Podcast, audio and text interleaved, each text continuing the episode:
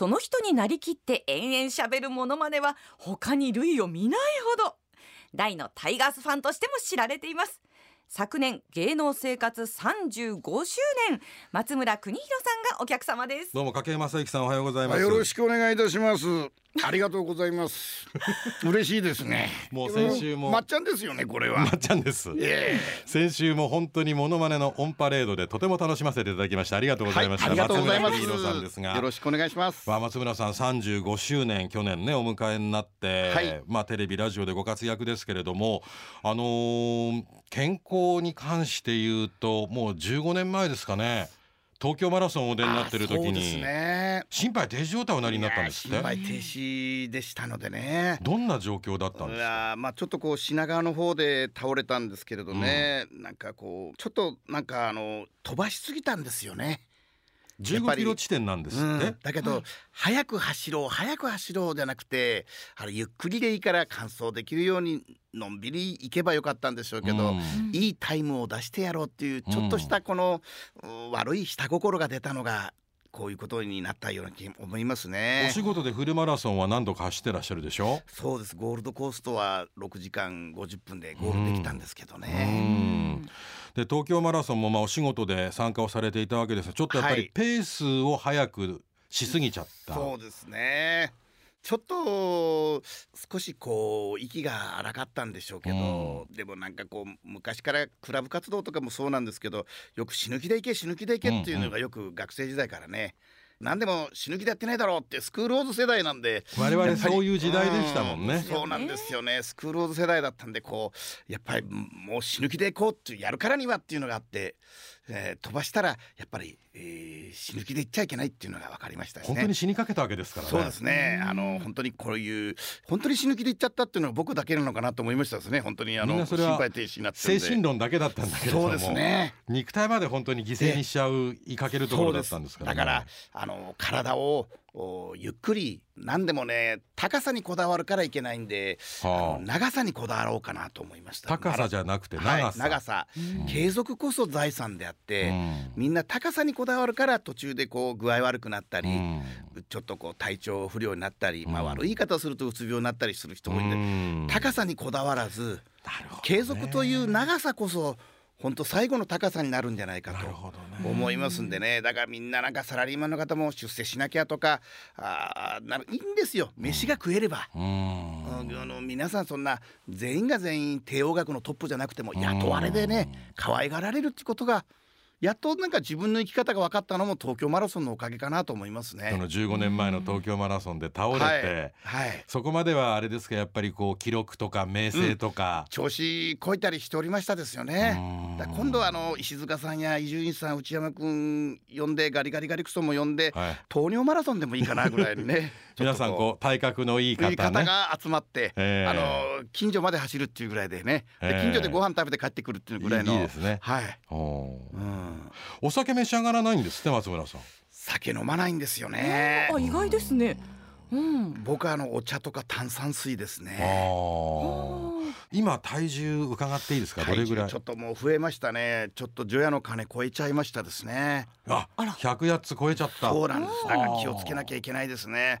もうあの阪神タイガースでいうとブルペンキャッチャーの背番号からバッティングピッチャーの背番号に 体重が移動してますんでね。でも一番ピークの時は今岡さんの打点より多かったですね。いくつですか？141キロになった時。今今岡さんの2005年と打点が並びまして今岡さん並びましたって言ったらいやいや並んじゃいけないですって言われましたね背番号7、はいはい7の今岡誠さんがまだ現役の頃ですね。2003年頃。へー。2005年ですかね。へー。あの一回あれですよね。ダイエットをかなりなさったでしょ？そうですね。あれはテレビのコマーシャル。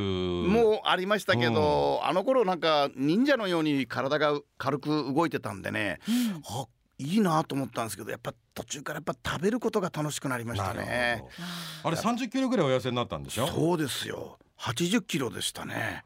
糖質取らなかったですね。炭水化物とかをちょっとこう取らずにうん。野菜とお肉とウォーキングで、もうほんとよく歩きましたね。で体やっぱり軽くなったわけでしょ？ええ。あと筋トレをなんか週2回やりました。きっちり軽かったですよ。やっぱきつい。ああきあの まあ太ってるからきついのはきついですけど、なんかやりがいがあって結構あの頃燃えてる時は燃えるんですよね。あ体も心も燃えて脂肪も燃えてたんですよね。脂肪が燃えたんですね同時に。はい。はい今なかなか燃えないですね。逆にご飯美味しいご飯食べる方今ね燃えちゃって。実家帰った時に実家の親の米を食べた時に気づきましたね。うまいなーっていう。はい。米と味噌汁と魚なんかあったらうん。最高の食事ですね。ね。それ召し上がるともうダイエットなんてもう全く考えられないくなって。やーなんかだんだんはペースが速くなって。食事のペース早いのは良くないでいすよね。や弱い。やっぱゆっくり噛んでっていうんだけど喋りは噛むけど食事は噛まないっていうのが昔からこう あのね本当やっぱ食事をねいかに噛むかをやっぱり大事ですね。食事と喋りは逆にしたいところですいやねそれお互いにうねんじゃあ今こう健康に気を使ってらっしゃることっていうのはあまりないですか？そしたら。あのーやっぱり朝ラジオ体操でウォーキングしてますね。それはいいこと。う、ん、ラジオ体操って意外にきつくて、うん。しっかりしたトレーニングですね。積み重ねた古典落語じゃないけどはあ体を動かす古典ですよね。汗かきますもんね。そう、うんうん。それでまたあまり人に合わせてご無理しないようにね。ああなるほどね、うん、皆さんに気をつけながらやってますんでね。えーあのあと近くの広場をウォーキングしてそのままその広場でちょっとやってますね。あそうですか。それも毎日欠かさないうん。そうすると形で、ねあのしがらみのないおばあちゃんとかおじいちゃんとかといつも一緒に喋ってますね。いいことだわ、え。ーどんなことお話になる人生みたいなのをおばちゃんが教えてくれたり「まっちゃんもありがとねいつも」って声かけてくれてつって、うん。でなんかあの時々テレビ局とかどっかでいただいた差し入れなんかも一緒に出してみんなで食べたりね なんかねあのちょっと触れ合いがいいですね。なんかそういう風なお話がまた松村さんのモノマネのネタなんかにもなるでしょうしね。ああそうですね。プライベートが家族に乾杯みたいな。あの鶴瓶さんのね「あいやもう お前最高やんか。もうお母ちゃん何考えてんねん。ようラジオ体操頑張ってこんな寒いのに。寒すぎんで逆に家でやった方がええんちゃうんか今日は」とかね思っててもこうみんな朝やってう歩いたり。でもねウォーキングの時抜かれるんですよね。えおじいちゃんおばあちゃんに？おばあちゃん早いんですよ。やっぱ大したもんですよ。いや毎日やってるからみんな足腰が強い。それがあのやっぱ高さじゃなくて長さっていう先ほどのお話と一緒ですね皆さんねやっぱ健康ですよ。うんその高さでなくて長さで言ったらそれこそね今モノマネしてくださった笑福亭鶴瓶さんだってすごくお元気でしょ？元気ですよこれでバイね。タリティ全然変わらないでしょ？若い頃から。僕ねああいう人はねさんまさんもそうですけどなんか人を優しく笑いを届けて徳を積んでる人っていうのはうん。なんかずっと生きてるんじゃないかなって。すごいな。また徳川家康の徳っていうのは徳を積むっていうのは徳を積む。うん。徳を積む川だから家康も75まであの時代で。でしょうね。ね家が健康である安ですからね。家も15代本人も75っていすうのはねごいですよねええだったら徳川家康秀忠家光家綱綱吉家信家継吉宗家重家治家成家貞家持、えー、慶喜15代みんなね竹安でもいいかと思うんですよね安の文字いただいて健康と書いて竹安、うーん7代目ぐらいで徳川竹安なんてあってもよかったかなと思いますすね。ごいですね歴史好きが講じると徳川家の名前の付け方もそうですね。こっちが良かったんじゃないかっていうのもあってえーで慶喜が大政奉還して原監督になったけど巨人弱かったなって今年ね。それはね高橋由伸さんですから ですか高橋さんですか。あれは桐蔭学園でしたね。えーはいね。いやでも歴史歴史をずっとそうやっていろいろこう詳しく調べていくとやっぱりこうなんか法則ってありますよね長生きする人のね。そうですね。やっぱり人によくしてる人はやっぱり長生きしてますよね。でね僕松村さんとお話をさせていただくときに「あのね松村邦弘です」っておっしゃる時に必ず「ありがとうございます」っておっしゃるんですよね。えー打ち合わせの時含めて。えだすごくねその松村さんのお人柄っていうかあの感謝の気持ちっていうのがまずすごく人をあの幸せにしますよね。ーいやありがとうございます。って大事な言葉でしょうね。魔法の言葉ですんでね。一日何回ぐらい言ってるだろう。松村さん100回か200回ぐらいありがとうございます言ってませんか？あーなんかそうですね。最近そういえば多くなったような気がしますね。だってね今日東京からのリモートのご出演ですけどね。ええ。そのモニターの顔見てたらねえもう完全にねもう布袋様ですもんね。いやいやいやこれねもう服服の塊みたいな。あのーいやそう言いながらもね愚痴も多いですよ。愚痴も多いしあのーもう欠点だらけですから。だけどやっぱりこうなるべく気をつけようと思ってますね。でもやっぱり人を心地よくするっていうことで言えばはい。あのタレントさんとして多くの人に笑いをね与えてくださってるからやっぱ得積んでますよね。あー大事なことですけどうねん。あの近所の方とかね特にあのよくしてますね僕あのね。いいことですねそれは。い。ね。ウォーキングでおじいちゃんおばあちゃんにもね、うん。そうですね。あのあとこっちのモノマネも聞いてもらえるんでありがたいし あのあいいですね。お互いうんにそれは健康長寿になりますね。そうですね松村さんと喋ってると。そうなんかあのーこうみんなが生きるってことが楽しくなれればいいと思いますしねうんまあ水飲んだりね美味しいもん食べたり歩いたりなんとなくいろんな話をするっていううん話っていうのが一番僕ね人と会話するっていうのが一番いいと思いますよね。松村さんとお話をしてたら途中にいっぱい笑いが入ってくるから松村さんとお話になってるご近所のおじいちゃんおばあちゃんは本当に不老長寿になると思うな。いやいやいやいやだといいですけどね。ねえいやうんそれで言うとねあの松村さんのモノマネの本当にレパートリーの中でももう上の方に入ってくる吉田義雄さんもはい。90歳ということで、私もね90になりましたですよね。あの本当に第一次政権ブリーデンラインバックの頃ね、あのあありましたけど、そっからもうきゅ90ですよ。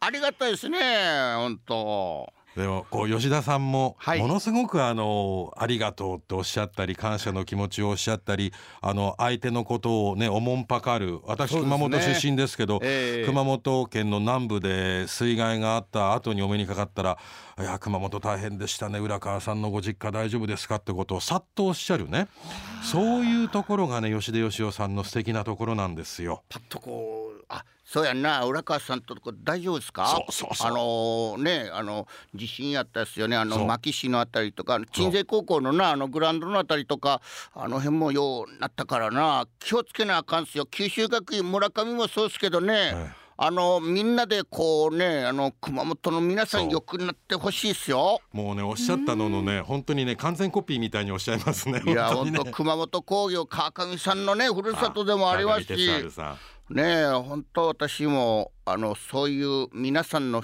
この思い加藤清正のねあ。思いですよ。歴史から入りましたまた。殿様御殿ですよ細川さんのね。あの本当私もおなあ思いますよ。もう本当すごいわ。お。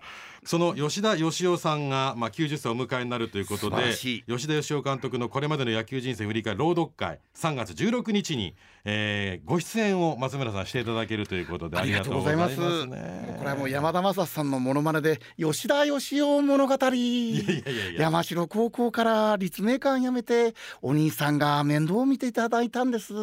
ねってちょっと。いや山田正人のモノマネで行くんですか、はい。朗読会。そうですね。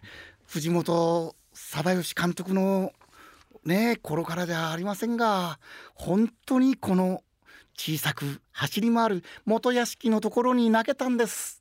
あの元屋敷なじゃあねおおおちね蒲田の方がよか蒲田やな 青田昇さんがまだな阪神のコーチやったっすよ、はい。よろしくみたいなね、はい、そのねもう固有名詞のはい。方向はい必ず引き出せるのはなんでなんだろう松村さん。すごいですね。やっぱテレビとか見てましたんでね。はい。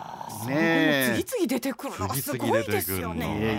素晴らしいですね。ありがたいですね。いやあの朗読会もですね、はい。これはもう一筋縄ではいかない朗読会に3月16日になると思いますけれども。そうですまあ、ね、あの吉田義雄さんに対してメッセージとして何か一言松村邦弘さんとしてある言うとすれば何ですか？やっぱり神様ですよね、うん。タイガースの、うん。もう半と85年の日本一もそうですけれどやっぱタイガースのために全身全霊を尽くした方ですよね。でまた解説者になられてもやっぱ面白いですもんね。面白いです。なんか山田コーチがちょっとデッドボールで球よけて「当たら当たらんかい 当たらんかい!」とかね。え「どうしました？